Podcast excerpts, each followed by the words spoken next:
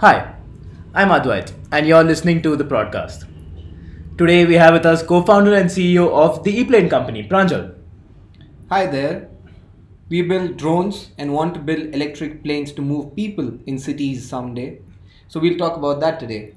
Cool. So the E-Plane company has quite an impressive list of achievements under their kitty. So last month they were in Dubai for the World Self-Driving Congress for their work on autonomous drones. And I think in February they're going to be in London for the Move 2020, where their other co-founder is giving a talk on how electric planes will disrupt commute. So now all this sounds really, really fancy. And how did this start? Um, it's quite a story. Uh, my co-founder, he's also from IIT Madras. He graduated about 30 years ago and became a prof. And uh, he's been doing research, cutting edge research for the last 20 years.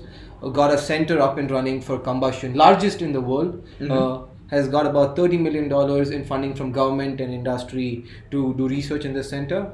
And this combustion expert realized that electric is the future, and he did what a lot of entrepreneurs today call self disruption. He decided to move into electric. Got it. So self disruption is bas- is basically like what Apple did with the iPod, wherein they launched the iPhone after it, which had the features of the iPod, thereby killing their own product. So Yes. something of those lines. Yes, exactly, precisely. So he decided he wants to get into electric, and him being an aerospace engineer, he said, "I will build electric planes." And um, he got a bunch of his students started to work on it, and one of them was my senior. She got me on board because I was doing a couple of businessy things on campus, and they wanted to add someone who had a business perspective to this entire idea. And uh, it just so happened that that businessy thing that I talk about uh, is nothing more than a Samsung competition, which I did with none other than who is hosting me today, Advait. Right. Uh, good times, Advait. right, right. So wait, wait. Let's just hold on here. So both of us were students at IIT Madras, and then you were a metallurgy student. Yes. Who then went on to become a businessy guy, quote unquote, Yeah. at an aerospace deep tech startup. Yes. Awesome. So usually you see quotes about IITians getting like all these big MNC packages and then leaving college, but here we have a very different person. Um, uh, I, I don't know if that was the right choice. Uh, money seems good, but um, I've made my choice for now. right, right. Awesome. So electric planes sounds really, really futuristic. What are you guys exactly doing there? Um, uh, we started this as a company where we want to build electric planes and soon realized that we might not be suited uh, to do that at the moment, which was 2017 December, I would say. And we said, okay, you know what? Uh, not let's not be disappointed. We will scale down the technology and we will build electric drones. Obviously, if you scale it down, you can't move people.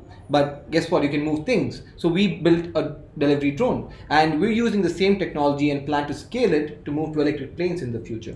Right, right. So if I understand this correctly, you are starting off with drones, and then as maybe the market matures, you move on to electric planes. Yes. So your V0 or your MVP is a drone, basically. Yes. Awesome. So what do these drones do exactly? So these drones are designed keeping urban delivery in mind. And you might ask, why delivery in specific? Um, the answer really is there are a lot of drone companies in the world. You go online, you can find probably a thousand. And you need to understand that what these companies do currently. What you call a drone is simply a box with four fans. And these have been used for various applications. But they can't really lift much. They're just good for hovering or launching from anywhere. That is the Right. So you're talking about like the wedding, the photography drones. Yes, basically. yes. What you popular, popularly see in the newspaper. Yeah. And uh, these drones have been around for a long time and have found great applications, but they can't really lift. And um, people have got really creative with what these drones can do. Uh, they can do photography, they can do survey, they can do search and rescue. And when they got a little more creative, they said, hey, um, maybe we can move pizzas with this. And Right. uh, we, we've seen those news articles where somebody goes berserk in Palo Alto and uh, tries to move a pizza using a drone, and people think it's a security threat, and the police is called. But the question is, why not? Uh, why not in the future should we moving should we be moving our pizzas with drones? Got and the real reason is that these drones can't lift enough, and you ask why.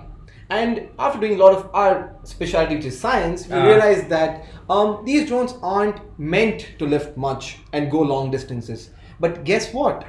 The planes that we've known for almost 100 years now or more actually do just that. Mhm. So what we realized is there is a need in the market for something that can lift and go long distances.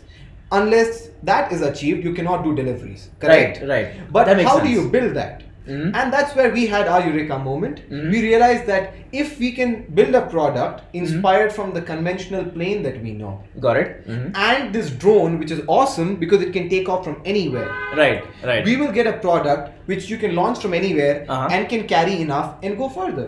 Awesome. So, what I'm understanding here is it's something which is a mix between, say, a helicopter and like the wedding drones that we see, the photography drones. Um, a mix between a helicopter and a normal plane. Oh, okay.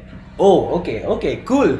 And wait, where? So all these things are powered by petrol currently. So where did this electric angle come in? Um, yeah, so uh, that is where you scale things down. Uh, Okay. I, I would say this is a mix between what you see as the hobby flying aircraft, the Uh-huh. small ones with wings, Right, which right. you throw with a hand, and a quadcopter, not a helicopter and a plane. So let's let's talk small because we're talking drones. Got it. And why it is electric is that uh, when you talk about electric products, they're just simpler to build. They have lesser moving parts. So most popularly, it is known that a Tesla, the, the, the drive, Right. it has probably 250 moving parts. Right, right, Whereas a conventional combustion car has 2000 plus. Right. So it's just easier to build, maintain, and that is why you want to go electric. Awesome, awesome, cool, cool. So I remember seeing in the newspaper a while back that uh, there was Swiggy which had tried something like this, Zomato is trying something like this. Now a bunch of different companies are getting into this space. Do you see them as prospective clients for you guys? Or Um, yes, uh, it is awesome to see them trying this out, which means that they understand the value in something like this. Uh-huh. But we believe that we have a better product. So Okay. when we go and offer it to them, they should simply integrate it into what Awesome, awesome. And uh, good that you mentioned um, we are working with one of these companies that you mentioned. I am not allowed to mention which one, but one of those that you did. Got it, sure. cool. So used drones is the first case, and so I remember you saying that your summit in Dubai, the self-driving Congress, was for your work on autonomous drones. So Let's talk a little about the autonomous piece here. Right. Um. So it can get slightly confusing. So just Uh-huh. stay with me. Right. when we say autonomous, you naturally just think that okay, the drone should take off and you know fly to a destination that you determine by Uh-huh. itself, correct? Right. And uh, people tend to think it's very simple because planes already do that, right? Right. Uh, the pilot takes off and then Uh-huh. it just flies by itself, and then it, pilot lands it. Autopilot. Yeah. but that's autopilot. That is not autonomous. The reason being, Okay. if something comes in between Mm-hmm. the flight trajectory in real time, Okay. the plane can't do anything. The pilot has to manually steer it around, and God save you. Oh, oh, okay. So what you're saying is that if say a bird flies past your plane, Yes. It's up to the pilot to do the Right. maneuvering. No, that, that's what autopilot would mean. Right. But we can't rely on autopilot. got it. Got it. So what we're doing is we're adding sensors on board Mhm. and we're trying out a couple technologies right now, right from computer vision using cameras Mhm. to lidars which are already being used for self-driving cars. Mhm. And we're seeing how can we make the drone so smart that Mhm. if something comes in the way, and we will obviously plan for it to not come, Right. but if something comes in the way, how do you sort of detect it? Mhm. and then plan an alternate route around this object or avoid it and continue on your path. Ah, okay, got it. And I'm guessing this is a lot more significant for you than for the plane because you're not flying at those altitudes. Yes. What what kind of altitudes are we looking at here? So the civilian airspace for flying the aircrafts that we know and travel in is above 400 feet. okay. Right. So flying above that is beyond question today. Okay. Everything below 400 feet is where drones can operate today. hmm Ah, okay. And this is across the world. It is not a India government policy. It is across the world. Okay, got it, got it. But now speaking of government policy, so um, you said that right. So this is one restriction I guess you have. You can't fly above 400 feet.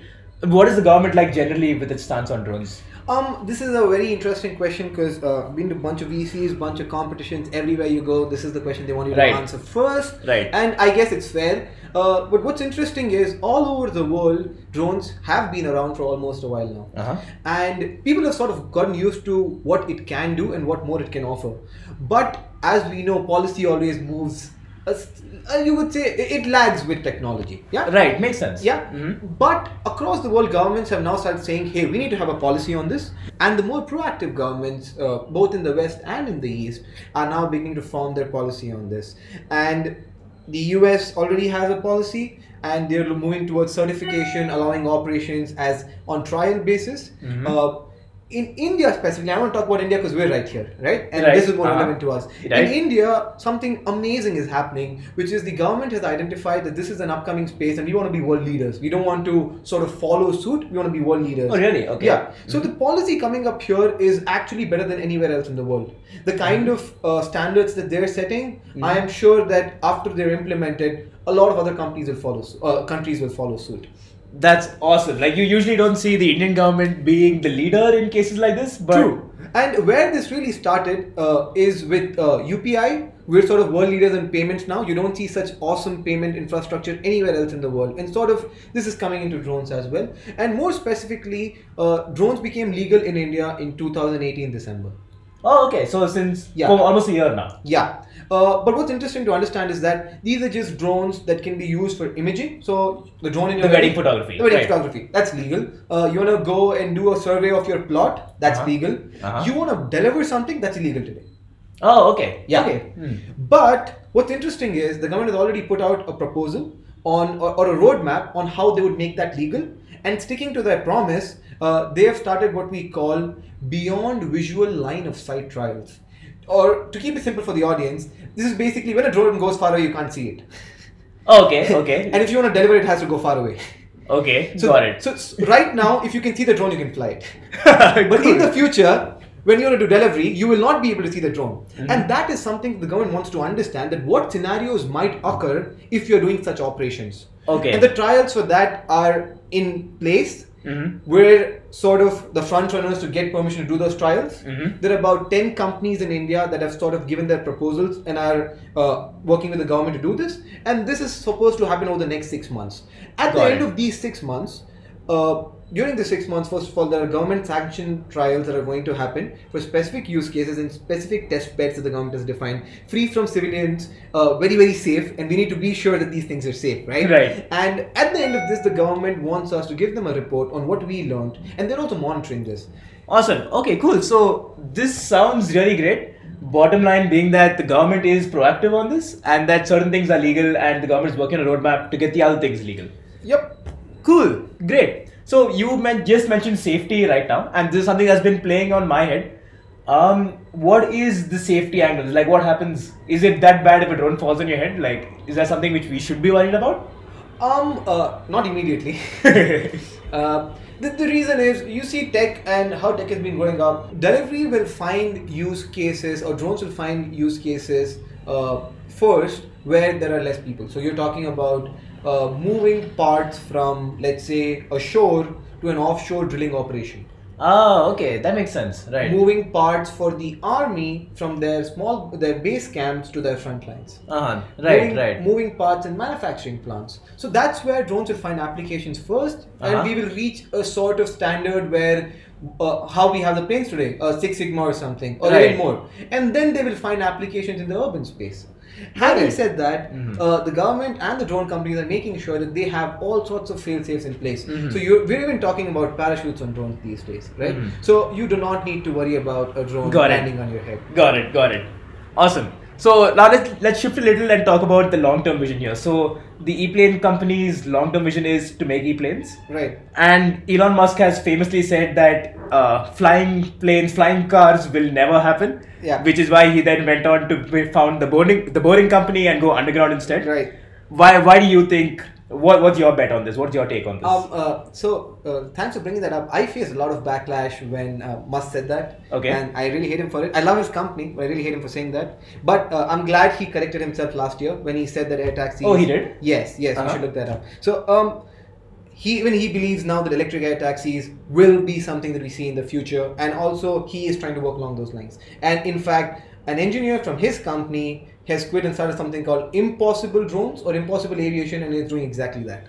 oh, okay. Yeah. Right. And uh, you asked why. I think your question fundamentally is why do this, right? Right. Why why build electric planes? Right. Uh, yeah. And that's what we want to do in the long term, by the way. So for that, uh, I'll just tell you a quick story, and please bear with me on this. Uh-huh. Um, the idea really germinated from here. You have cities that are attracting people from all sorts of rural areas and countryside. And city population is going, urban density is going up everywhere in the world, be it New York, be it Mumbai, be it Paris. Right, that makes sense. And it is expected that this is not going to stop anytime soon. In the next 10 years, 20 years, a lot more people are going to migrate to these cities. Right, right. There's even the concept of super cities and stuff like that. Now the problem is that great, you're having all these people come in, but they're going to need to move, Uh huh. Okay. and so you need more space on the road. But the problem is, any ground infrastructure has a huge cost, time, and inconvenience in the de- time of development associated with it. Got it, got it. As someone from Bangalore, I, I really connect with this. Exactly. Bangalore's traffic problems get worse every right? day. Mhm. So you now start wondering, okay, what do we do? Uh, the immediate idea is to sort of build more roads and so on. So, but I told you what the problem with that is, and now you start exploring what are alternative things that you can do. Uh-huh. And of course, self-driving is one of that. Yeah. But the problem with self-driving is it's sort of like putting makeup on the problem. okay. You're In what way? you're not solving the problem of traffic. You're Mhm. just not driving. Fair, fair. Makes sense. yeah, uh, but uh, underground tunnels is great. Uh, Okay. They can actually solve the pet- problem better than self-driving, Uh-huh. but it's really expensive and a time-consuming process to sort of dig these tunnels. It's a huge infrastructure that you need to build. Whereas if you build autonomous planes, Mhm. you don't have an infrastructure time or cost. You need to improvise your terraces, not even build, improvise your terraces. Right. Make them Mhm. ready to be able to land something like that. And imagine your garage on your terrace instead of your ground floor. right. Yeah. right. And what now you're think, talking about is sort of a city where you can fly from A to B. Okay. What it really means is just think of what the lift did to apartments. Okay. hmm Back in the day when there were no lifts, the Right. ground floor was the premium uh, offering. I can imagine. Yes. Yeah? Mhm. And you would not see buildings more than three floors because, hey, it's really Who- hard to climb. Who's going to climb more than three floors? And Yeah. no one would ever believe if you told them uh, maybe some hundred years back, at least in India, that you can have these big buildings. But the moment the lift came in, today the penthouse on top is the most valuable property. Got and it. that is only because of the lift. Uh-huh. And now sort of think of electric planes as this, but in a landscape mode. Okay. Today you Uh-huh. have big urban centers because you need to stay closer to the center. You you work here, all the hospitals, schools, and facilities are here. So living is more expensive, and these are dense areas with huge problems like traffic and so on and so forth. Got it. Got it. That's why land prices vary so much within a city as well. Exactly. Right. But the moment you have something like electric planes, you can live really far away from the city because these planes fly fast and they fly straight. So you can probably live 100 kilometers from the city and still work in the city. And Uh-huh. so what this means is it will really democratize space. That's interesting. Cool. That that makes sense. That makes sense. Yeah, Right. and that is how um, today in Bangalore, especially, I find it troublesome that a lot of people travel one hour to two hours to just get to work and Uh-huh. then back. Four hours of your day on commute. Shouldn't you be spending that with your family or Right. doing something like going to the gym or doing yoga? Uh-huh, uh-huh. And why should we live in a world like that? I mean, when technology can help you do something better. We're talking about travel times of 6 to 10, 12, 15 minutes every Mhm. day while living 100 kilometers away or, or 60 kilometers away from the from the place of work. That that is where the world is headed. That that sounds awesome. Like really, really awesome.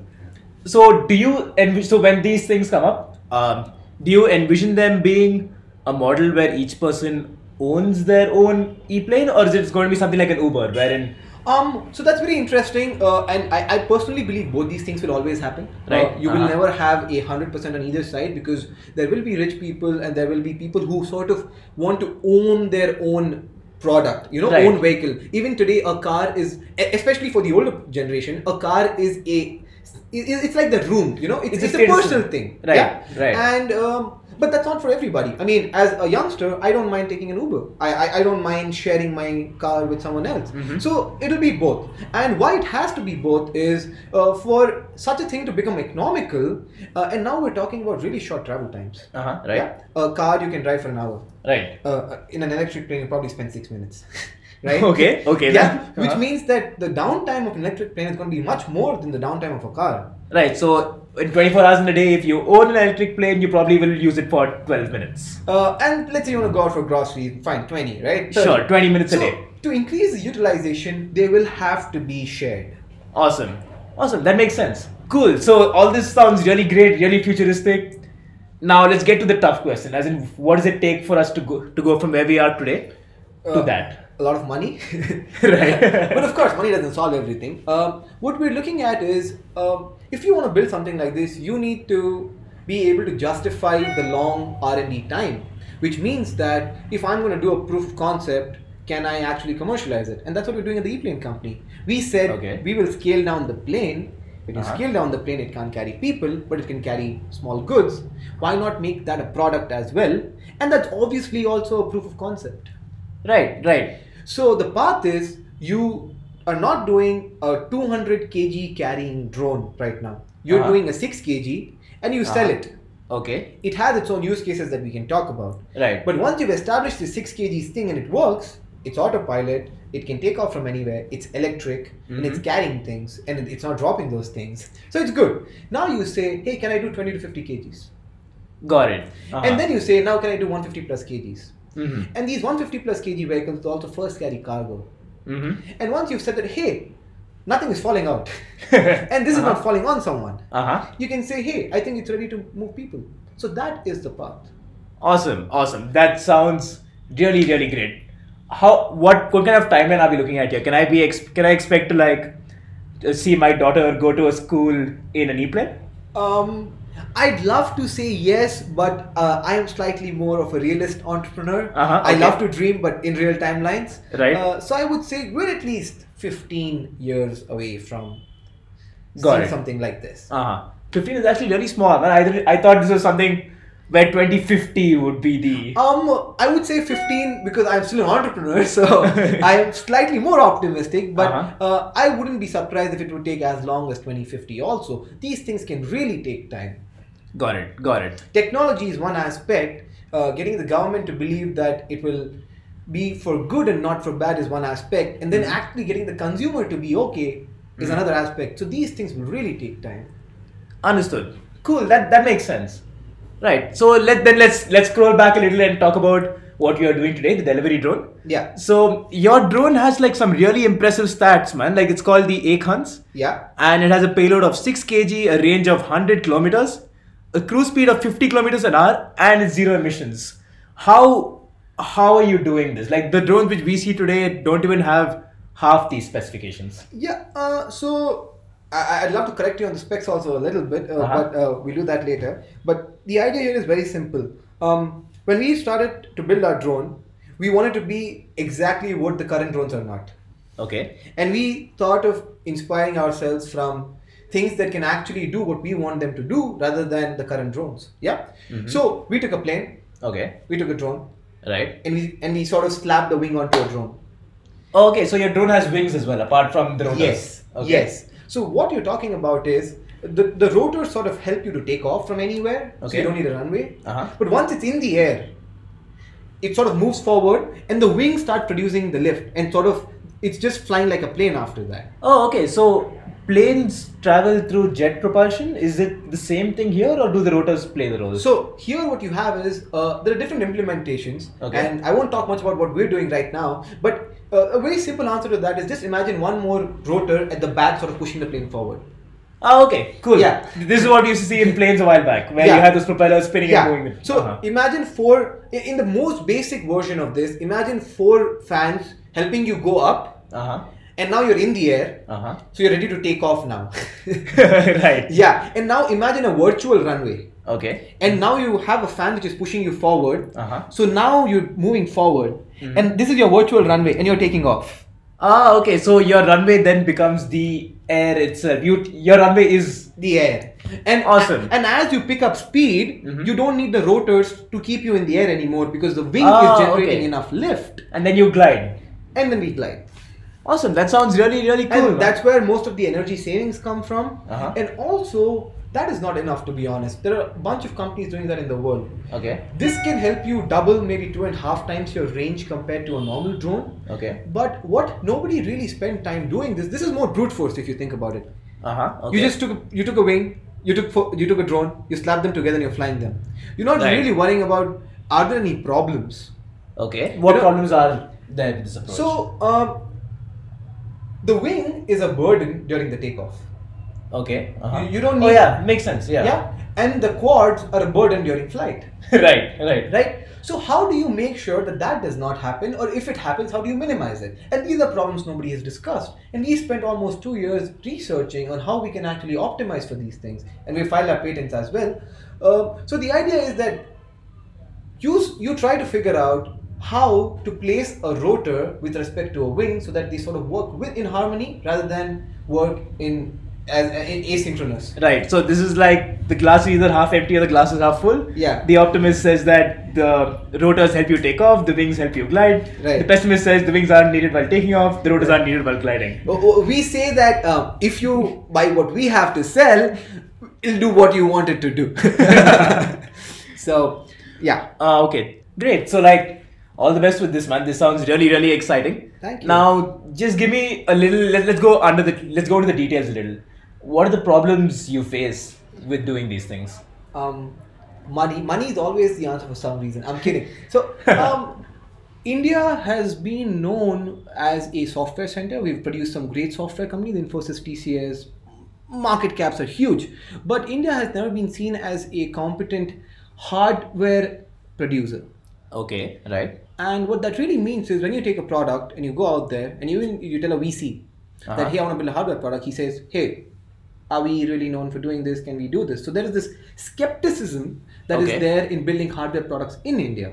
Right, and even the professor background and the IIT Madras tag doesn't help with yes. this. Uh, it does, but it still only helps to the extent of R&D where we can show proof of concept. If you say I'm going to actually build a product in India, they'll say there's a problem. Ah, okay. And right. so that is one aspect. Investment capital is hard to come by in deep tech startups because the gestation period is slightly longer. You do an app, you have a growth phase, in four years, a VC can exit. We're talking about seven, 10 years, 12 years for a hardware product, especially when okay. it's aerospace. Uh-huh. Right? And that is where we got a little smarter and we said we will not build an electric plane or initially. Right. We'll sort of commercialize the first MVP as well. But Right. these are small things that we've been forced to do. I mean, if you ask me, I'll just go build an electric plane. But Right. you have to improvise, adapt, overcome, right? Mhm.